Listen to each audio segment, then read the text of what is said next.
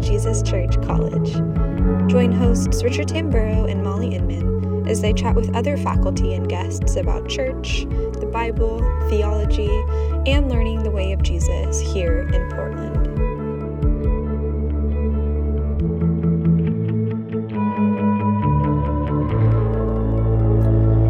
This is part three of our series about biblical justice.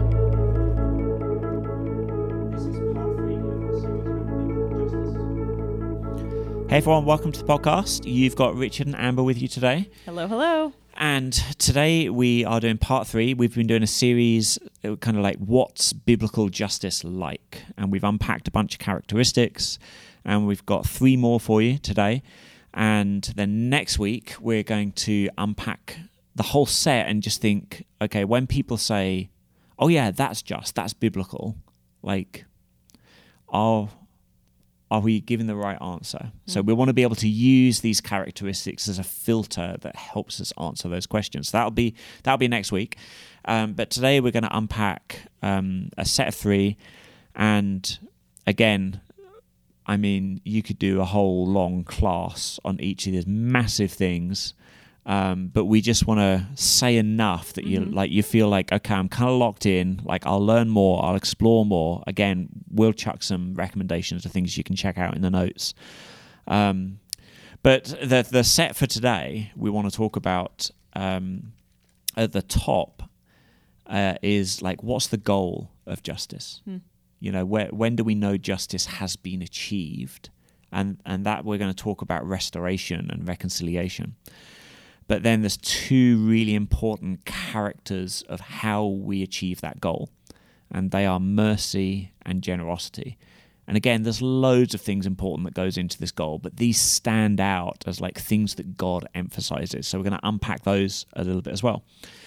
So, I mean, uh, can we maybe just like pick up where we left last week's podcast talking about Philemon? Yeah. Because I feel like actually that's a really good example of like because um, you said at the time, right? We we don't actually get the end of the story, mm-hmm. but from church history, we get these hints that Onesimus ended up, you know, as a prominent church leader, was restored to Onesimus. Uh, at least, like uh, not restored as a slave, but I mean, like relationally yeah, restored, yeah, restored and and released to the church yeah. and restored to church leadership. Um, and the the the problem, the tension, the thing that inhibited um, things from moving forward and being fruitful and flourishing got dealt with. So we have that from church history. And so, but, you know, you should, if you haven't listened to the last two podcasts, listen to those before you listen to this one, because then it'll make more sense.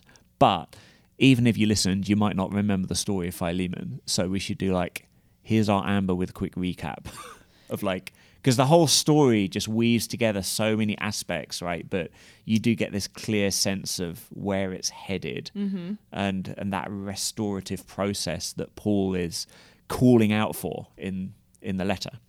So give us the I don't know the the trailer. yeah, geez. well, like I said last week, um, Philemon is such a short letter that pause this podcast right now, go read it. It's 25 verses. It's really short. Um, but Philemon is uh, there's so much packed in there. So Onesimus was has been separated from Philemon. Paul on finally on Onesimus's behalf um, advocates for Onesimus with Philemon and says, "Hey, you have the power to do whatever you want with your slave, but I'm telling you." Um, that I'm using my power on behalf of Onesimus, saying, "I'm I I plead with you, restore him as you would receive him as you would receive me." Um, and Paul and Philemon are partners, and so Paul is saying, "I want uh, Onesimus is a part of this um, of the kingdom now. He's uh, he's one of us. He's a part of the fellowship, and so I want him to be received like you would receive me as a partner." Um, as someone who is a co laborer with you, not underneath you, but with you alongside of you. Um, and so we have this advocating for Onesimus and this power dynamic that Paul says that he could force Philemon to do what he wants, but Paul's not going to use his power that way. and is kind of alluding to the idea that Philemon should not use his power of, over Onesimus in that way either. Uh, and should say instead of forcing him back into that slave position where he belong, you know, quote belongs according to Greco-Roman society, he should use his power to elevate him to the same status that Philemon is, which is as a partner. In fact, even Paul says the same status as Paul is as a partner um, in the in the faith and in the ministry. So, so we have this. Um, uh, we have this really interesting dynamic that's happening here where the the the power that Philemon has is called upon to be used on behalf of someone who does not have that kind of voice.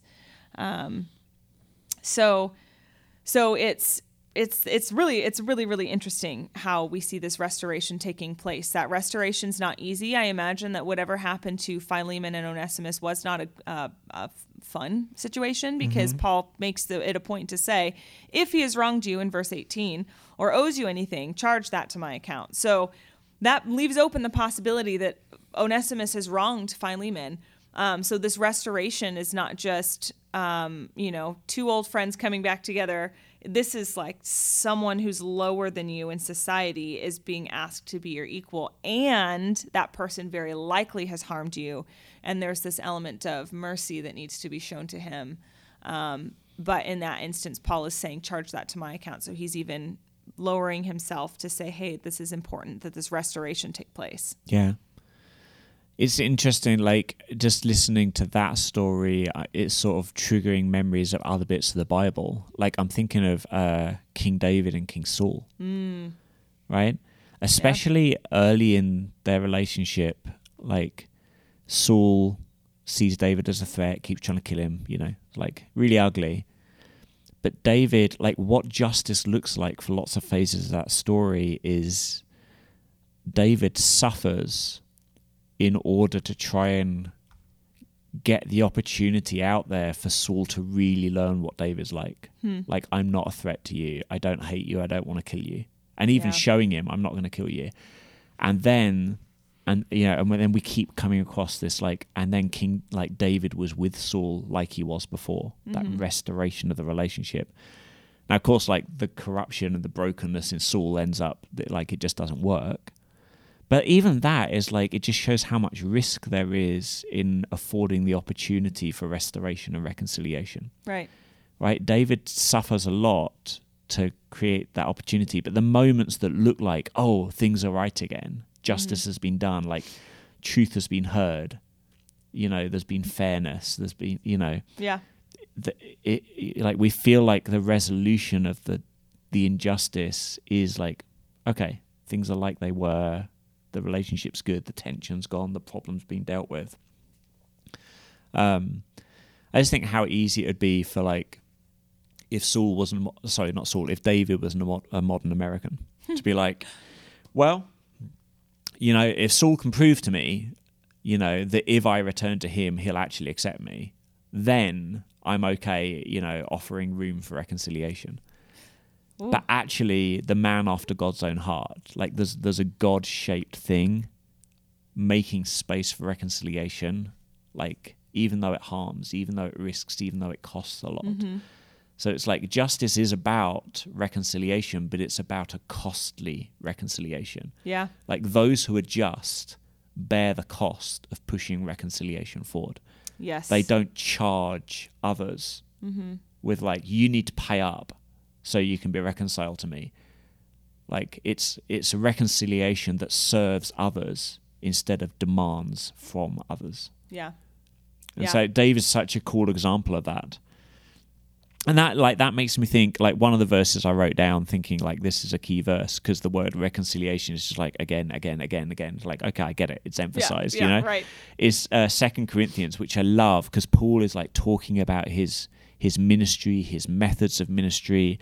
And in a way, actually, part of the tension existing between this Corinthian church and Paul is that they really expect Paul to operate a certain way as like a very privileged, entitled, use his power, use his dominance, you know, and they've got other leaders around doing that and they're very confused about how to interact with with Paul because they're like you know you just seem like like weak ineffective like we don't know how to respond to you. There's something unhealthy in the church where they've got used to unhealthy leaders.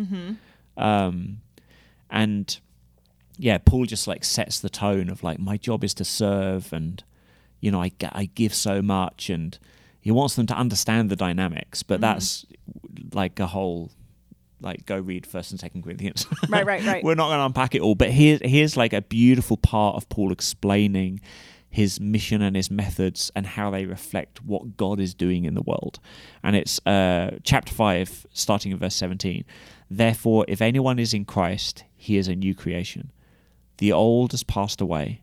Behold the new has come. So we've got that restorative mission of god. Like god is making people new and the new version is it's restorative. It's like and things were like they were before. There's this mm-hmm. like garden imagery of like god's mission's back on track. Human purpose is back on track. Relationship with god is back on track.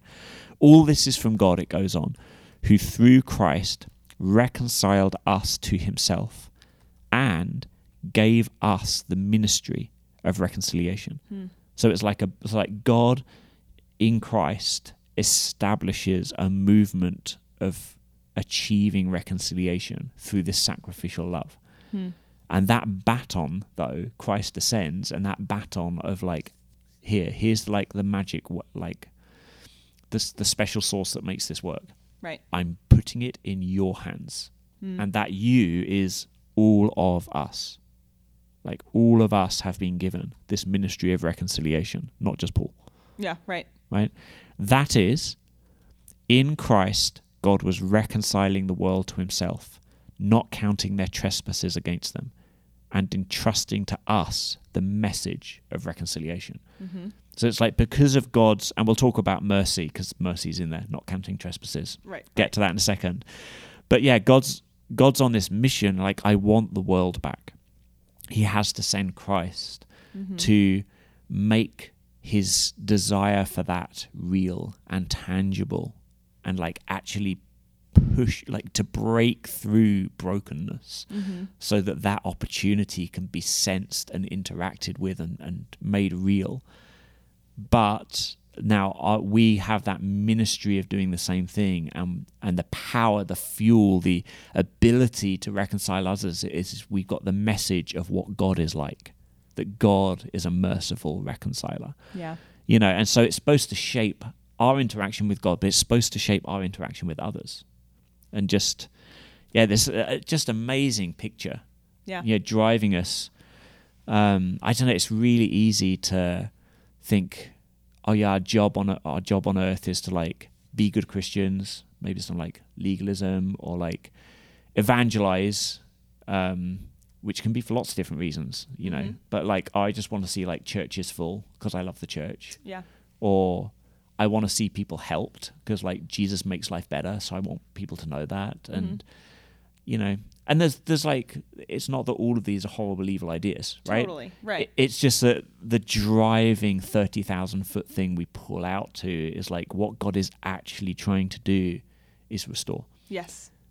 and Yeah. that's and that's part of His beef with justice is Mm-hmm. like we're supposed to be constantly any power we've got is supposed we're supposed to contextualize it as like who's this for Yeah. instead of what can I gain with it Yes. and like be reaching out to people pulling them up around us all Mm-hmm. the time um, and when that happens like something beautiful happens like Mm-hmm. restoration happens Yeah.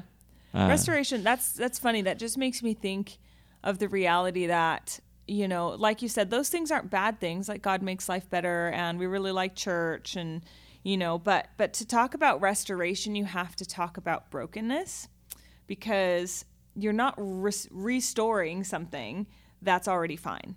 Um, and it's a much more palatable in you know Western society to just tell people that their life's gonna get even better, and you know like there's there's things that are so good for you, and that's not not true. Uh, life in Christ is is um, is amazing, but but before you can recognize how amazing it is, we have to come to terms with the fact that things are broken in the first place, and that um, that when we think you know big scale about restoration to the Lord and restoration back to our Creator, um, we have to recognize that there's a brokenness there first, and that's much harder um, to come to terms with. And if we don't come to terms with that, then when when you know as Christians, if we are looking at our Christianity maybe more two dimensionally, is just uh, you know kind of a life enhancement sort of way of looking at believing in Jesus and following Jesus.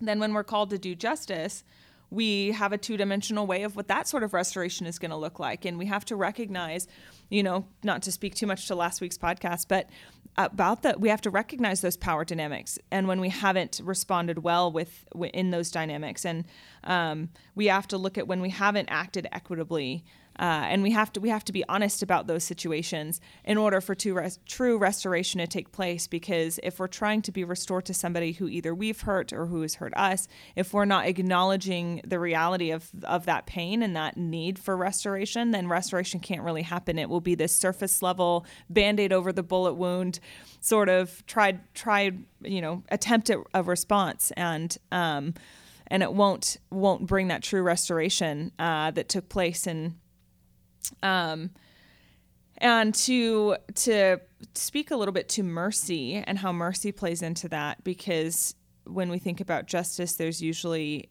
um, like this mercy kind of forgiveness thing that needs to take place. As you were talking, Richard, I uh, remembered the um, parable Jesus taught in Luke 7 um, about the two debtors. Uh, and where the, the what the story that prompted the parable was um, when Jesus was eating with the Pharisees. Uh, and what does it say? Um, uh, a woman of the city is how the ESV puts it, um, who was a sinner, um, came and poured ointment on Jesus's feet um, and and washed his feet with her tears.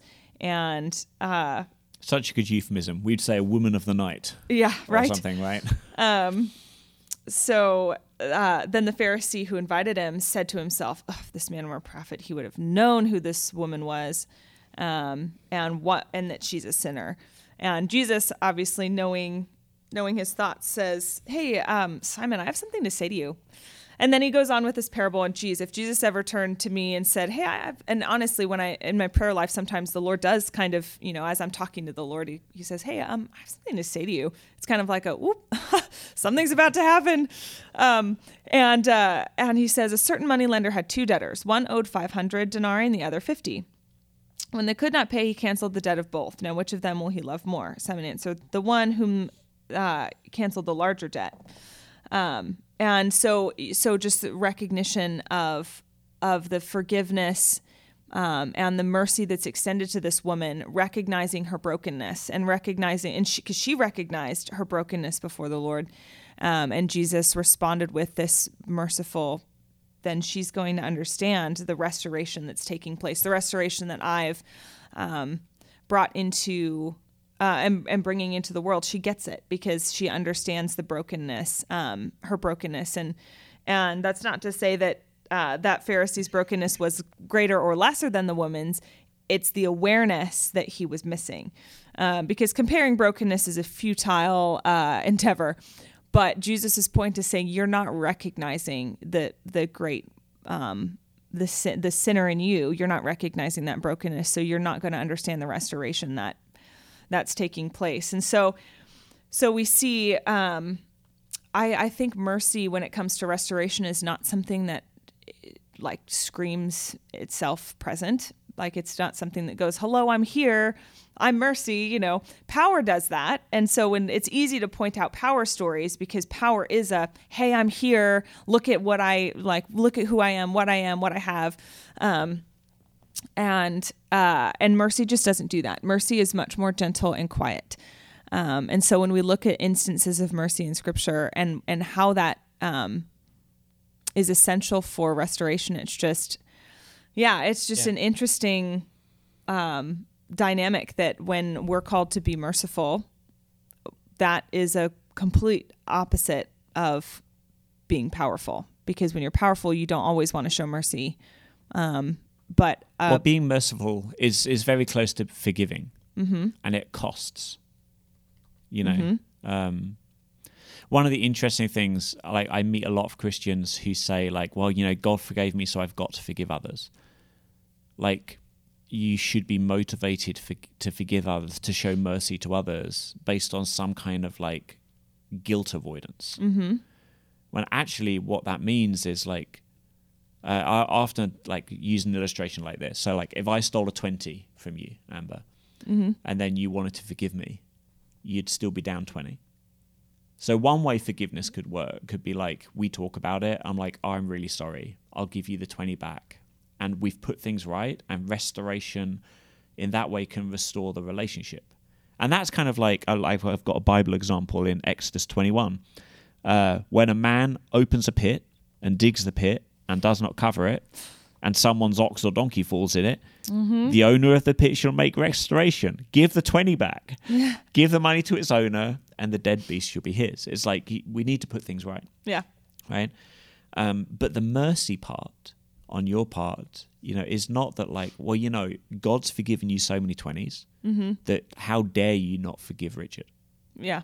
actually the dynamic is more like because Christ has taken on him any 20s that are owed, he'll do something about. He's created a freedom that if you want to say, like, man, I'm down a 20, mm-hmm. Jesus says, don't worry, I got you. Mm-hmm. You can go forgive Richard. Yeah. right? Is actually like Christ's, the mercy we receive is supposed to empower us. But it's interesting because it also makes me think about how you know i'm very aware there's there's a, a way of talking about mercy in the world when it comes to justice mm-hmm. that is like yeah like reconciliation is important and like how we do that is like people need to come to jesus and like receive his mercy. Mm-hmm. And then when when they're right with god then they can go around putting everything right themselves. Yeah. and you know actually that's that and that can happen. And there's biblical examples of that but it's not the only thing that happens. Mm-hmm. And a great example of this is abigail Mm. like awesome awesome character in the old testament right Yeah. so she's the she's the wife of this like just nasty piece of work ne'er do well just jerk of a guy called nabal oh, yeah. and he treats David very, very poorly. Not just poorly, but unjustly. Like he's he's not fair. He doesn't honor the reality of the situation. Basically, Nabal's got his head stuck so far up his own behind that he just he doesn't know how to act. And so there's a problem. There's an injustice that's occurred, and now there's like a tension, and, and so there's a need for restoration and reconciliation because otherwise he's going to die and um, you know Abigail steps in, and she comes and pl- and she advocates. That's from last week on behalf of Nabal and says, "Look, I know he's an idiot, but okay, we're going to have to ask them to be quiet and pick up and stitch that together."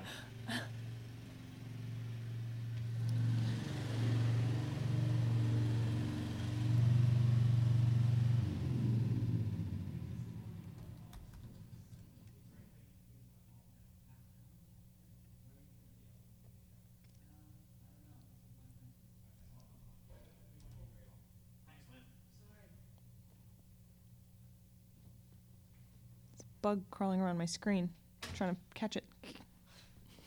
I kept trying to wipe a bug off my screen, and I realised it was actually punctuation. so Abigail intervenes um, and and advocates. So that's from last week. Yeah. So she approaches David and kind of asks for forgiveness on behalf of someone else and says, I want to put things right on behalf of my husband. Mm-hmm. So I want to put things right on behalf of someone else. So she works to receive, sorry, to achieve reconciliation and restoration. Mm-hmm.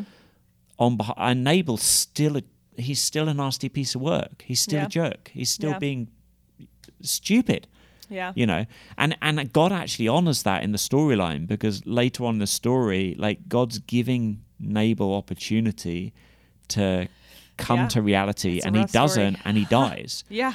but david and abigail in this situation like david extends mercy by receiving restoration even though it's not from the person. We've got the ideal of like Nabal will restore himself. Mm-hmm. And that is good to want. Like that's not bad. That and that's Right. clear by how God deals with Nabal. Right. But it is okay to be restored by an intermediary. Mm-hmm. And I just think, you know, that flies then in the face of our modern sort of demand we sometimes hear of like, well, no, like if that person's going to be right, Mm-hmm. you know, mercy is conditional on them pulling them up, so, up Ooh. by their bootstraps and putting things right themselves. We'll give them opportunity to do that. Mm-hmm. Ooh. And it's like, no, I mean, that's great when that happens, but restoration can look like someone else I mean, helping put the situation right. And we, if we're like King David and man's after God's own heart, are then supposed to treat that person as if we have reconciled with them. that's And there's restoration, Ooh, right? that's hard, and that's hard because you're hitting on something that I have felt myself. Of oh, well, they just need like it, it's we putting put sometimes put too much on other people, but that's kind of the whole story of Scripture, right? Is people trying to reconcile back to God, and guess what? It really doesn't work. And not that it to people, not that people can't reconcile, you know, on their own, but but when we expect them to do that, we're forgetting the fact that we've not been reconciled to God on our own on our own merit at all. Like we 100% needed Jesus to come and be that intermediary.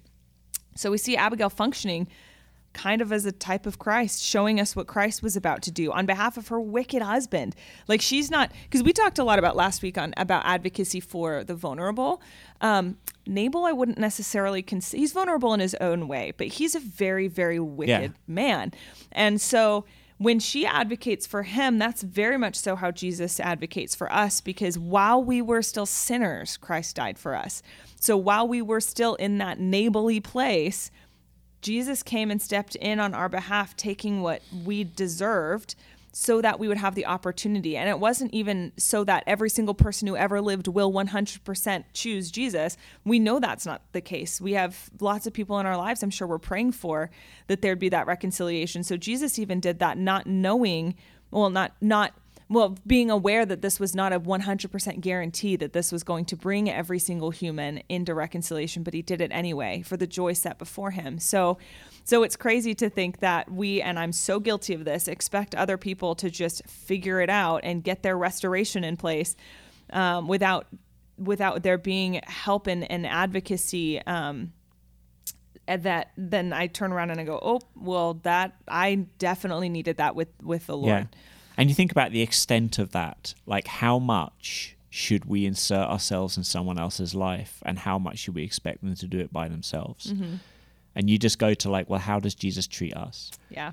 Well, he inserted our- himself in our lives to the extent that he sent the Spirit to take up residence in our heart.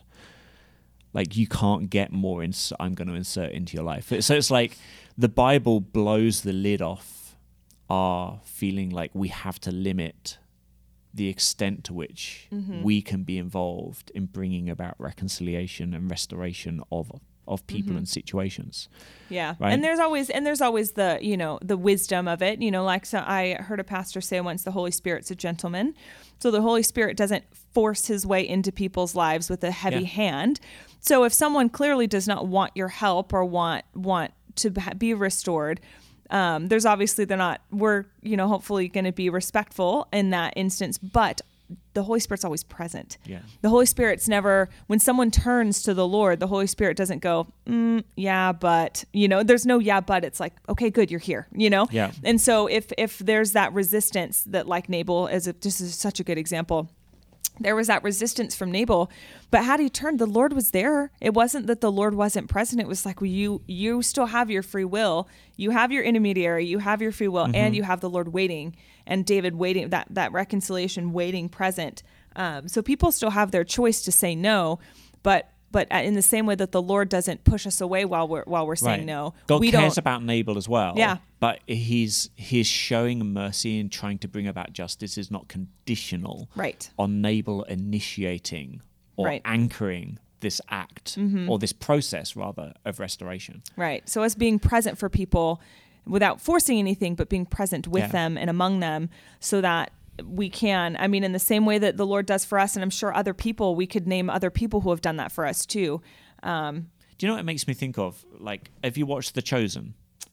No, I know. I need yeah, so to. I've only watched to. a couple of them, but one of them, and I really like the way they've portrayed Mary Magdalene, and it's sort of like adding to the story and enriching it. But it's a really good illustration of this principle, where she is, you know, uh, you know, struggling with demonic influence Mm-hmm. that's destroying her life.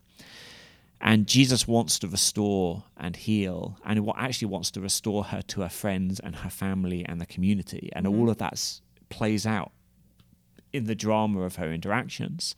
But she's so broken, she keeps pushing that influence away, and Jesus kind of wears her down. You know, and I just think, you know, in the modern world, it would be so easy for so many Christians or churches to treat Ma- Mary Magdalene different than Jesus, and be like, "Well, you don't want it then." Hmm. That's the now it's all on you. Yeah. And it's like there's a mercy. The kind of mercy is, it's not just like a one offer, Yeah. right? If I'm Yeah. going to be, if you're, if you're being horrible to me, mercy doesn't mean I'll give you one chance to say you're sorry. Yeah. You know, Yeah. like that's not mercy, because mercy is about removing the conditions of I'm going to extend forgiveness and reconciliation It goes and, back. and not yeah. extend it unconditionally, but I'm going to extend it in the way that I will work to reconcile. That's what the extension of mercy, it, you know, it opens the door for this reconciliation to happen.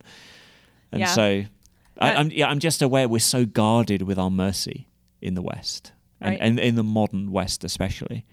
So, let, should we talk about mercy? Like some verses on mercy, yeah. mercy, Yeah. mercy. I mean, just even to what you're saying, that's really funny because I just pulled up um, Matthew 18 verses 21 and 22. Um, uh, yeah, this is this is a gosh. All of Jesus' parables are so so good. Um, when Peter comes to Jesus and says, "Lord, how often should it, how often will my brother sin against me and I forgive him?" Um, as many as seven times. So it's kind of like Peter's doing what you just said, Richard, where he's going like just just a couple of times. Do I forgive my brother? Um, and it's funny because we think of this and then well let me finish it. Jesus says not seven times but 70 times seven. So so uh, in basically infinite amount of times. Now i've always understood this verse as meaning like oh like in general i'm gonna have to forgive lots of people for lots of things. This is actually peter said my brother. So he's talking about one person how many times do i forgive one person um, and Jesus says lots of times, you don't, there's not re- really this end point of forgiving this one person. And then multiply that one person by all the people who are in your life. And honestly, people who are not in your life, because people can be really harsh and mean who don't know you. So it's not just people that you know. And so, and then that leads to the parable of, um, uh, a king who wished to settle accounts with his servants. Um, one was brought to him. This is in the exact same passage in Matthew, um, who owed him 10,000 talents. Uh, the, and then skipping ahead, the servant fell on his knees. Have patience with me. I'll pay you for everything. I'm sure another word for patience there uh, could be like, have mercy on me. Please, you know, give me some grace. I'll pay you. I will. Um, and then out of pity, the master said, I forgive you. This debt is, this debt's canceled. Um, but when that ser- same servant went out, verse 28, he followed one of his fellow servants who owed him a hundred denarii and seized him. So let's go back 10,000 talents and then 100 denarii. And so those are some, uh, some, uh, yeah, Yeah. so a denarii Do the exchange rate. yeah, right. 100 denarii. A denarius was a day wages for labor. So that'd be 100 days of labor. So it's a significant amount, like a third Yeah. third of a year's salary for like an average worker. Right.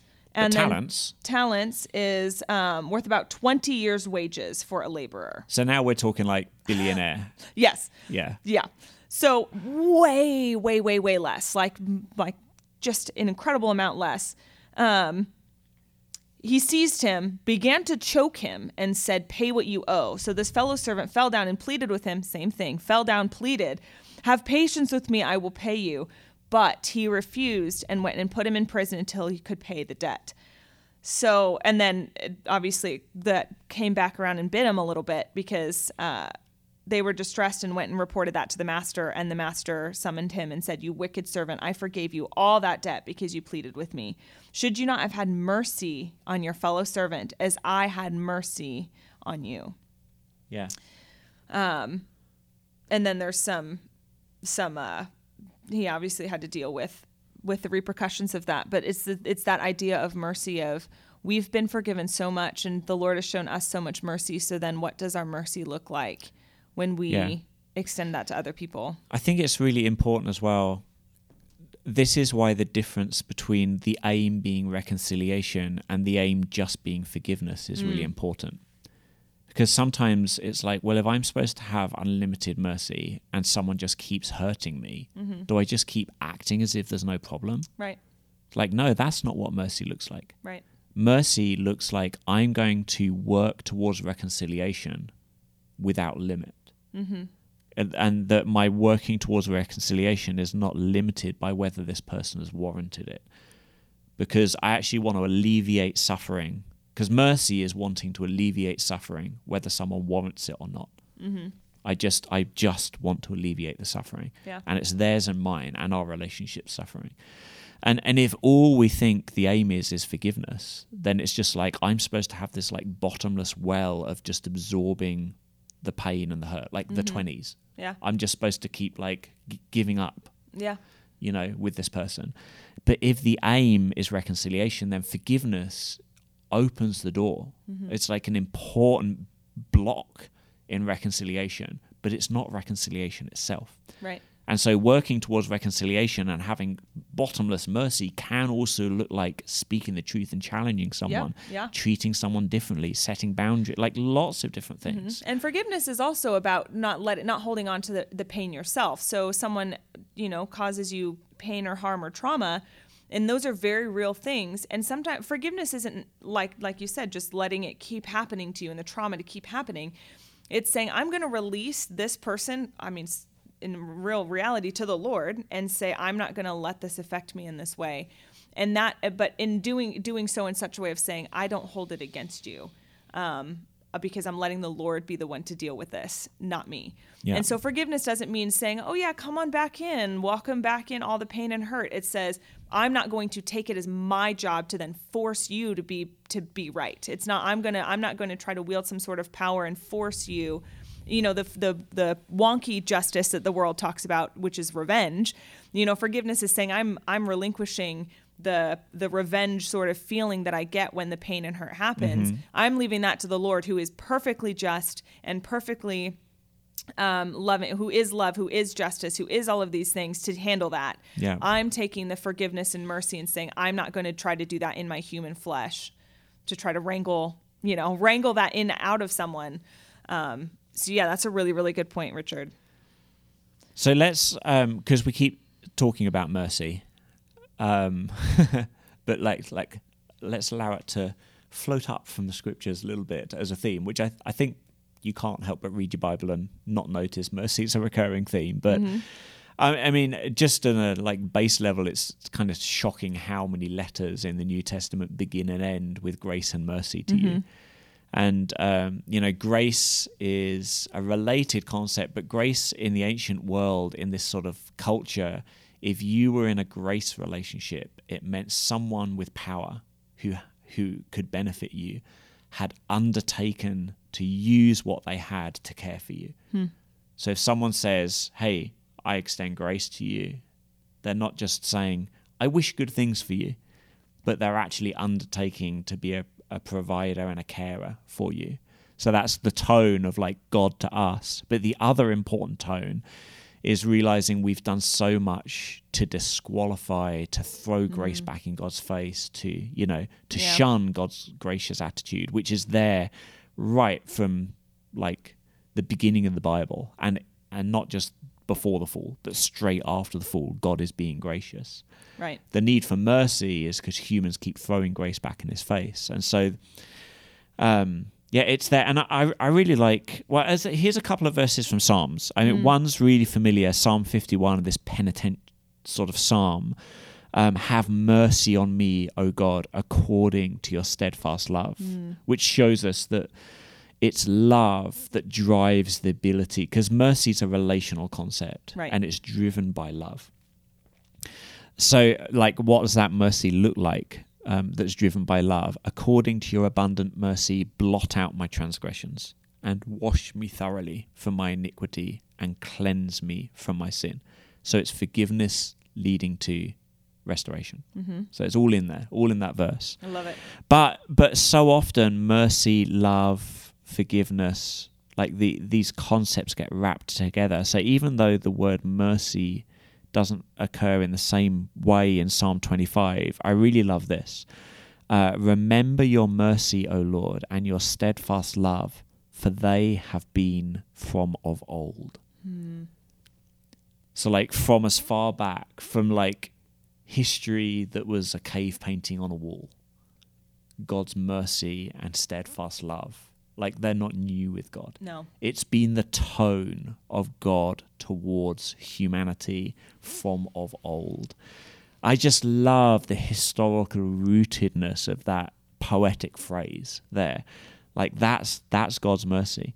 And then you do get the same sort of dynamics then of like don't remember the sins of my youth or my mm. transgressions according to your steadfast love remember me for the sake of your goodness. Yeah.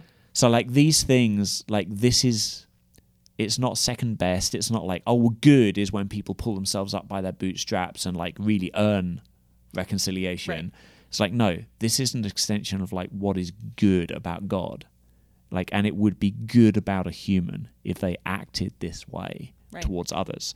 So just I love the way it brings brings goodness in as well. So and man, the I just picked two psalms because There's it's so many. uh, there's so so so many, and not just in the psalms, all the way through, but it's a tone setter Right. for how we like what's God's like. How do- how do we react and respond and see and perceive God? Like if we don't root ourselves in these dynamics, we're going to completely miss the storyline of what God's trying to do and how He's trying to do it Yeah. we're going to end up being legalistic or um, abusing power or you know Yep. turning it into like empty religion or just all the things Yeah. that go Yep. wrong all the, all the way through the scriptures so really important um, but that's that's kind of god towards us but then it's like okay but what about like mercy and um, i think we we abigail like we've used some examples david of like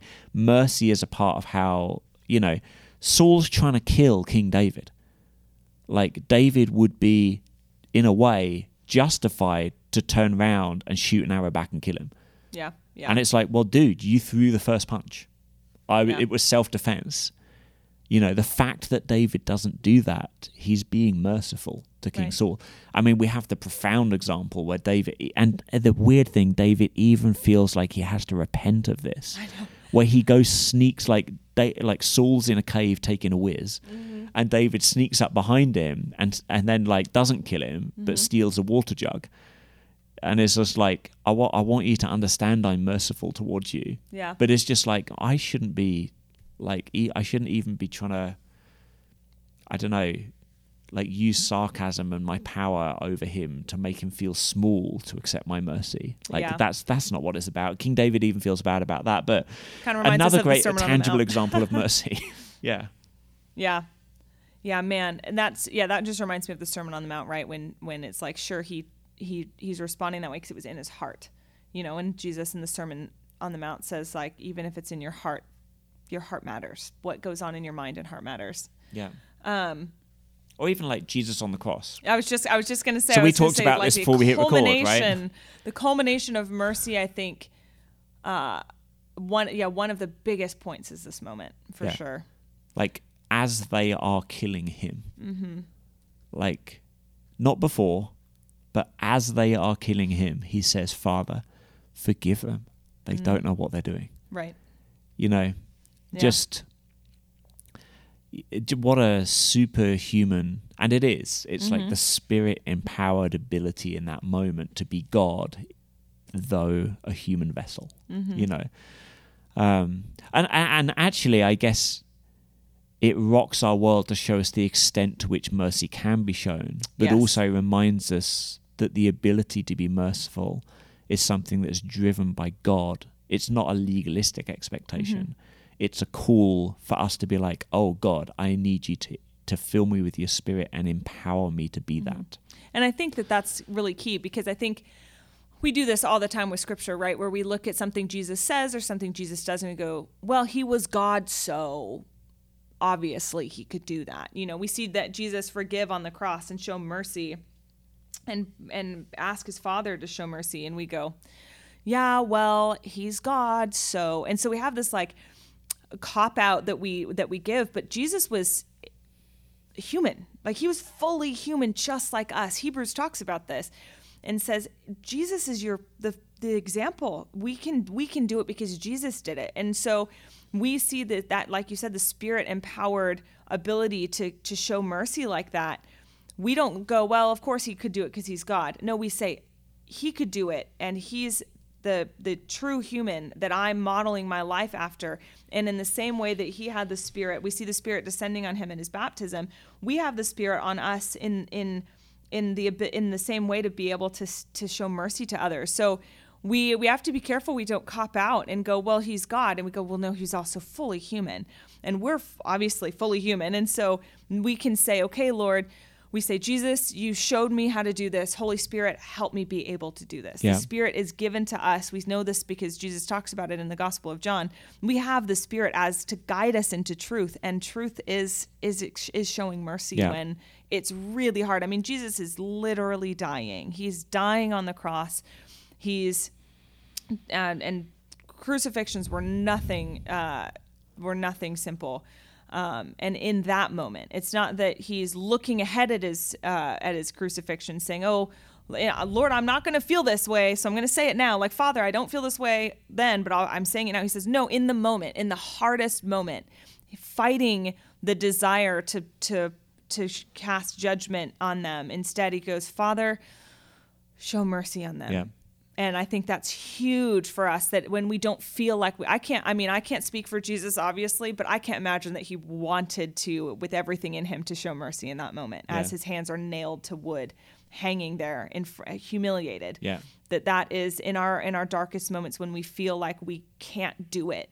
We say, Holy Spirit, help me. Yeah. Help me here because I. It's not just when we feel like it that we Yeah. should show mercy. It's when we don't. I wonder how much it's like trying to do it just by ourselves that means we go for the second best.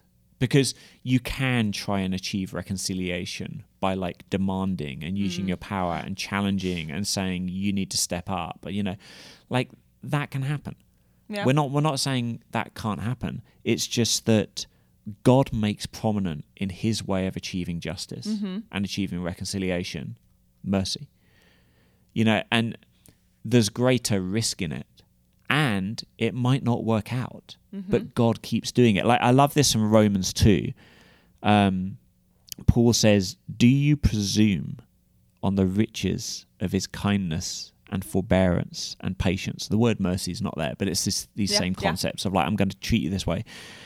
So it's like God is showing this kindness, forbearance, patience. He's showing this mercy, extending that space, bearing that cost. And people can presume on it. People take God for a ride, yeah. they abuse it. Right. But it, the verse goes on, like the like, do you not know that God's kindness is meant to lead you to repentance? So God sees the risk of abuse. He sees that people throw grace back in his face. You know, How? but gosh, God is so good. but that he but lets that yeah, he, continue like to happen. and and uh, again like as human beings what we often do is we we feel so desperately insecure and weak. We don't realize the riches we have in christ because we still measure, measure whether we're rich by the wrong metrics by the world's metrics.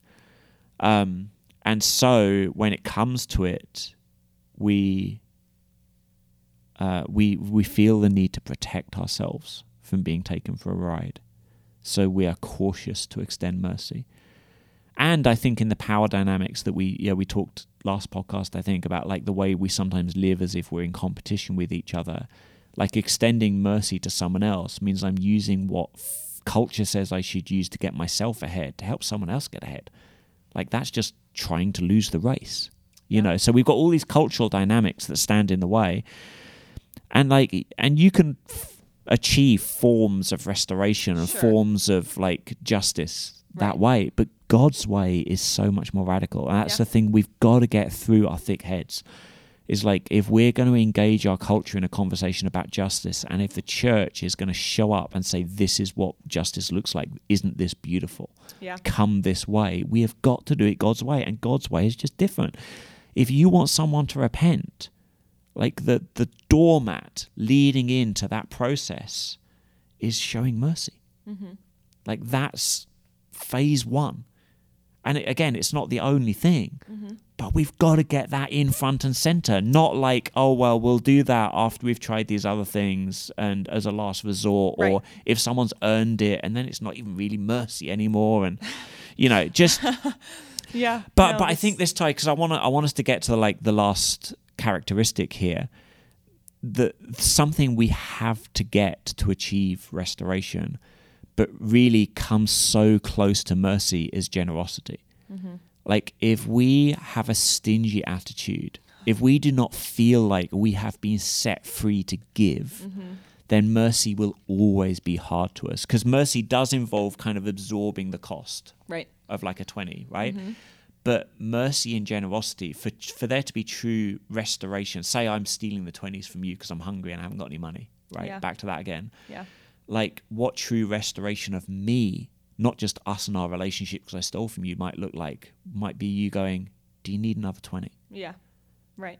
right? Right. So so it's just these two come so close and they really empower each other. Mm-hmm. And it's it's kind of interesting to me that like, you know, in the American church, you know, America gives a lot of money to good causes, to missions, to things like that. Right. But America is very rich. Mm-hmm. When you look actually like per church, per head, like actually America doesn't give as much Mm. as the rest of the world. So it's like America actually does have a problem, Yeah. like statistically, with generosity. And I'm not saying like our church, not point anything. I'm just Right, talking right. in, In big general. picture Big C generalities here. yeah. Like our culture actually struggles with mercy, also struggles with generosity. Mm-hmm. Interesting because I think the two are really connected. And so, I mean, again, like generosity. So we can't do a, a whole hour's chat, Yeah, you know, on generosity. But like a key thing for me actually relates it a little bit to power again. Mm-hmm. And that is that like all the stuff, all the resources, the time, the energy, the emotional strength, like the heart I have to give, all the things that Right. go into me being generous, like they're God's.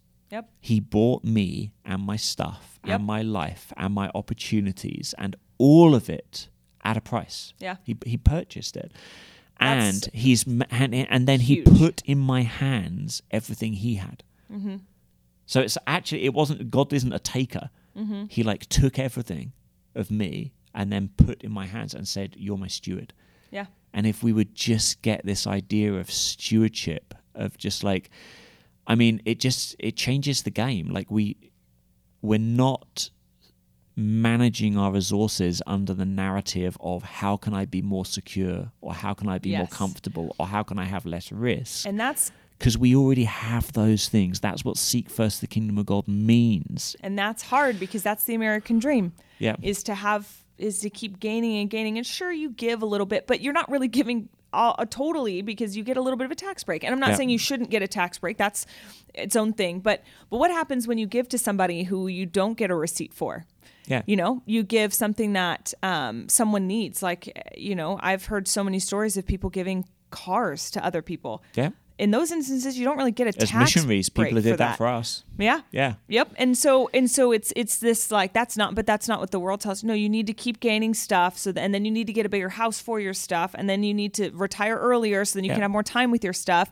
And let's just say not stuff because the big thing for millennials is um is experiences. So sure I don't have stuff, but I go and travel all the time. I Yeah. go experience the world and and not that you shouldn't do those things. This is not saying you shouldn't have things that you enjoy or go places that are fun but it's the proportion of what of, of how are we doing that at the expense of those around us that are hurting and that, Yeah. that are in, in need Yeah, because part of what our stuff is for is to sustain our life and help our life be blessed and flourishing, yes right? But that's not all it's for. And this Mm-hmm. Is the yeah. thing with biblical theology. It's really easy to say, oh, that's in the Bible. Yeah. And then be like, yeah, but that's not the whole story. Mm-hmm. And, and stewardship is such a freeing thing.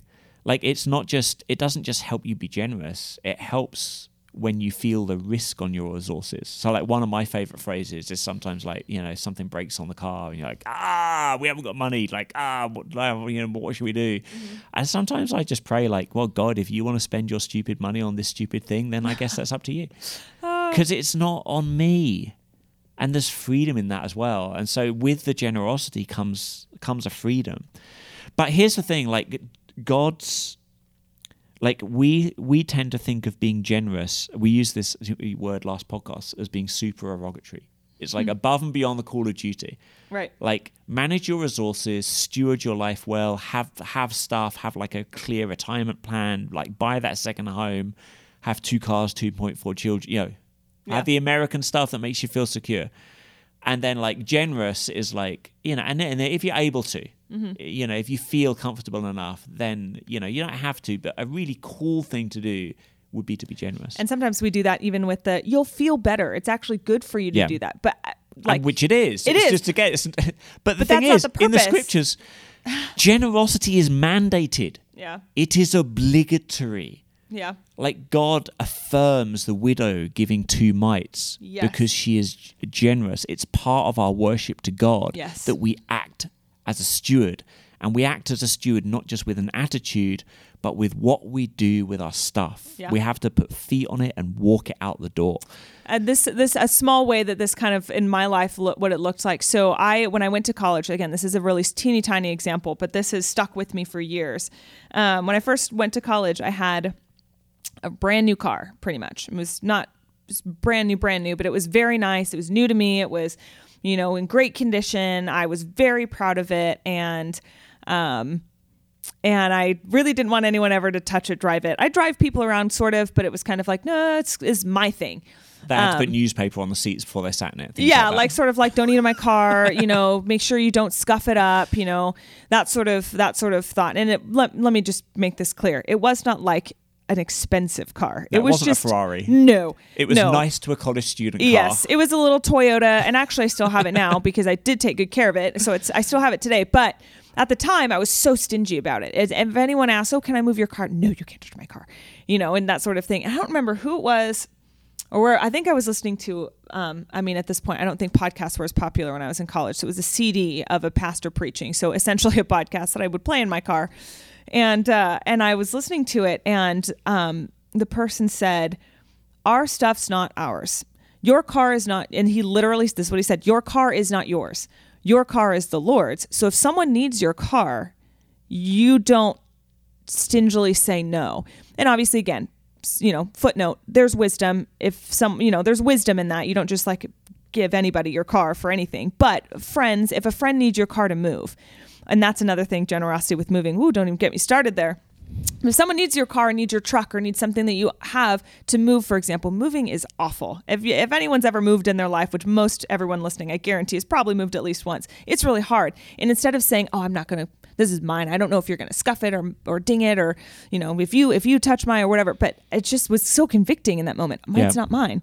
So that I'm given this awesome thing, a moving vehicle that gets me from one place to another really quickly I'm supposed to use that to, and my small 18 year old brain was like, oh, so I've been really stingy with this thing that I've been given. And again, there's wisdom in how we share our things, but it was like, oh, I don't need to be so jump down people's throaty if they try to ask my car ask me for my car or ask me to drive them somewhere or you know i get to i get to it was like a whole brain shift for me of i get to choose to use the things that are mine yeah. for other people like my stuff like my house i have you know um, well my apartment i have things in my apartment i've you know nice furniture or whatever if if i get weird because i heard someone say once they didn't want um, someone sitting on their couch because they didn't want someone getting it dirty. And I was like, oh, the same thing. Like I, I have the reason I have I an apartment. What's a couch for? Yeah, like I have yeah. a couch so that I can invite people into my home and and say, hey, let, let like a safe place, like a refuge. I want to be in the same way the Lord has provided me His church and Himself as a refuge. I want to create a space of refuge for people to come and meet Jesus. And so my stuff is all geared towards that general. I mean, I'm not perfect at it at all. I mess up all the time in this area, but it started started with my car when I was 18. Yeah. The one thing that I had that was mine, living in the dorms on top of everyone else, the one thing I had that was mine, the Lord very strongly convicted me and said, let that go. And it's about understanding. I mean, you're talking about stuff, but money, kind of, yeah, it's a Yeah. similar thing. Like, what's it for? Yeah. And we have this Western idea that what money is for is hoarding to make ourselves feel safe. And like, you can, I'm not saying don't have savings, Sure. but right. like, what money actually exists for is to be spent. mm-hmm. Right? And yeah, God might give you that money to spend on helping your kids at college, which means you're going to put in a saving accounts for the next 20 Right. years. So, you know, it, it, I'm not saying don't have saving, but it's just fundamentally, if God's giving you money, like the purpose of money is to be spent. Yes. And you it doesn't can't mean die with it, it. doesn't mean spend it all right now. Right. But you There's should be if you're not asking that question, you're misunderstanding what God's doing by blessing you with money. Yes. And Yes. I, I like that. So, like, here's a, an example of like how this like responding to what we get works out in Deuteronomy 16, and it's the festival of weeks. So God says, count off seven weeks from the time you begin to put the sickle to the standing grain, and then celebrate the festival of weeks to the Lord your God Mm-hmm. by giving a free will offering Hmm. in proportion to the blessings the Lord your God has given you. So you're supposed to look at how God's blessed you and then have a generous spirit of like I want to part of my worship, part of my honoring the like the actual relationship I'm in as a steward of God is to give. Um and it's supposed to be something where it it actually helps us to rejoice Yeah, it does. right? Because, yeah, it, it's actually leaning into the freedom of being a receiver instead of a hoarder. Yes. So then rejoice before the Lord your God at the place he will choose as a dwelling for his name. And then like that generosity, like that giving, this celebrating this, like who who who does that generosity extend to? Mm-hmm. And now it's the really interesting list. You, yeah, of course. Your sons and your daughters, yeah, we're good with that in our culture. Like Yeah. we do that. Um, your male and female servants. Yeah, well, I mean, I pay them wages. Like, do I do I have to give a bonus? Do I have to invite them for dinner? Do I have to like, right. s you know, what? Mm. The Levites in your town, so it'd be like people who work at your church, Yes. Yep. right? Uh, the foreigners, like the refugees, the fatherless, and the widows living among you. Hmm. And then it all boils down to because you got to remember, you were slaves Yes. in Egypt You were that. You were foreigners. you, You, should poor. You were you should understand what it's like and Yes. that's part of the context of like we talked about forgiveness of why god says like i've forgiven you forgive others things like that It's like Mm-hmm. you know what it's like to have guilt and shame that should drive a compassion in you Yes. It's that for other others. centeredness. and it's the same thing with the giving it you know what it's like to be in need so be generous Right. like it should this should make it easier for you to see who to be generous to and how to be generous so so i i, I love the way that that these pe- this people come into the foreground again of like Mhm. the ones who are in need and i love the proportionality of it you know it's a very it empowers us to see ourselves as steward and really think about what we've got Yep. and the, the other thing, like, because it's close by in Deuteronomy, well, in the Torah, uh, it, it crops up there, but really, it's this year of Jubilee. Mm-hmm. Oh. Because then I think about, like, okay, but how radical is the generosity that God, again, this isn't God's generosity to us, which is mind boggling, but the, the generosity God mandates of people who are His. Mm-hmm. And so the year of Jubilee is like, yeah, you got slaves, you know, or land that's held in trust because, you know, someone owed you more than they could pay. So now, like, you've had to, what's the word? Like when the bank takes your house? For, Um, foreclosed. Foreclosed, Yeah. like some land, yeah, stuff like that, right? Um, every seven years, there will be this year of Jubilee where you will actually give back that land and Mhm. give back that life to the slave and not just give it back. It's not just like you rock up at work on Monday and be like, hey, you slaves, you're not slaves anymore. Yeah. But you will release him and his wife and the kids they've had while they've been slaves with you and give them money to go, and this is the restoration part again go start life over. Yeah. You will set them up to have a life. Yeah. Like what a radical generosity! Not not just like letting people go from being a slave, Right. but actually putting them in a position where they don't have to be a slave again. That's that kind of that's that equity piece. Yeah. Yeah. So I and that just to to do it. I mean, yeah, sure, once every hundred years maybe, or like you know, like Yeah. to do it this regularly, it just feels like this is going to destroy the institutions of foreclosure and slavery. Right. and God's like behind the curtain, going, yes, yes. that's part of what I'm doing. I'm eroding these things. yes. But the way I erode them, and here's the thing about justice: the way I erode oppression mm. Is by making mercy and generosity staples of the way society treat each other. Yeah. And so, yeah, gen- generosity is just a, a a massive one. And again, it kind of blows our mind. Like the, it's not an extra thing; it's a normal, like it belongs in every life thing. Yep. But, and and that's where I I love the profound, you know, like whoa, my could I be as generous as like the Jubilee? Mm-hmm. you know, through to I can be like it's okay, I can be generous like the widow. Like there can be joy and purpose in that general like Yeah.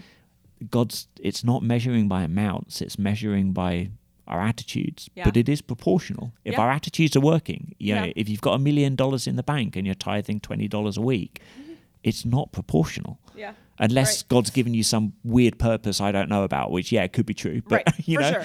uh, but just like it, it is also proportional. So Mm-hmm. so generosity, but it empowers justice, It does. Right? Ju- the kind of justice where you don't need slavery and where people are being treated with dignity and freedom and and, Mm-hmm. Like and words that are so deeply rooted in the American psyche that come from Scripture. Right. It's like yes, and and the thing that makes that a reality is generosity. Yes. Yep. One hundred percent. Yeah. Rather than and and that's just I mean, I'm just gonna throw out the term. We'll maybe talk about it next week, but that's like the whole man, we can't mandate giving because that's socialism. Mm-hmm. And like, well, what God's talking about isn't like socialism means a lot of different things to a lot of people, and Right. like it, and it's not just terms. it's not this, it's not a political thing, it's a social thing, and but there's there's a resistance to generosity which baffles me among people who read their Bibles. Yeah. So so this Yeah. is a big one. This is a big challenge for us. I feel like It is really hard for sure, but it's important. Yeah. So, and that's the thing. Jesus did not say life was going to be easy. He did not say these things would be easy. He said the road is narrow and it's hard. Pick up your cross was not some froofy saying where we tie a cross around our neck as a necklace. It's it's like no, it's it's dying to yourself every day, Yep. and part of that dying is being generous when you really don't want to. Because I'll be honest, there are times when I really don't want to be generous. And But when that cross, that cruciform life is on Mm-hmm. our shoulders as a yoke, here's the magic of it.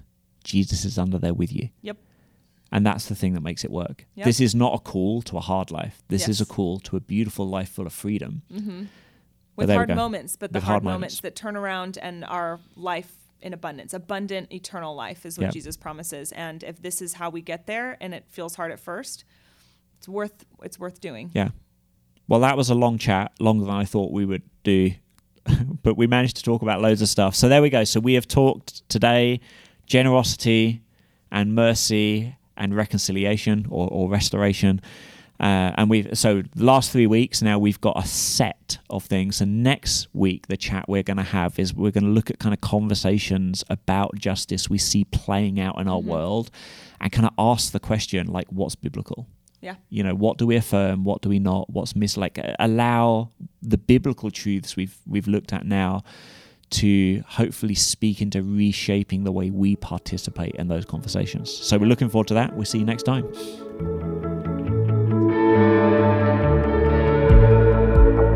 Thanks for listening to this episode of the House of Learning podcast. This podcast is produced by A Jesus Church College, based at Westside A Jesus Church in Portland, Oregon. AJC College trains and mobilizes the next generation of kingdom leaders through an accredited four year degree in biblical studies with an emphasis on leadership and formation. We combine classroom learning with mentoring and ministry apprenticeship for a third of the cost of traditional college. To find out more, go to ajccollege.org or follow us on Instagram to find out if this is where God could be calling you to explore your calling. If you've enjoyed this episode, please leave us a review, subscribe, and share it with someone. And if you have a question you'd like us to chat about, please let us know.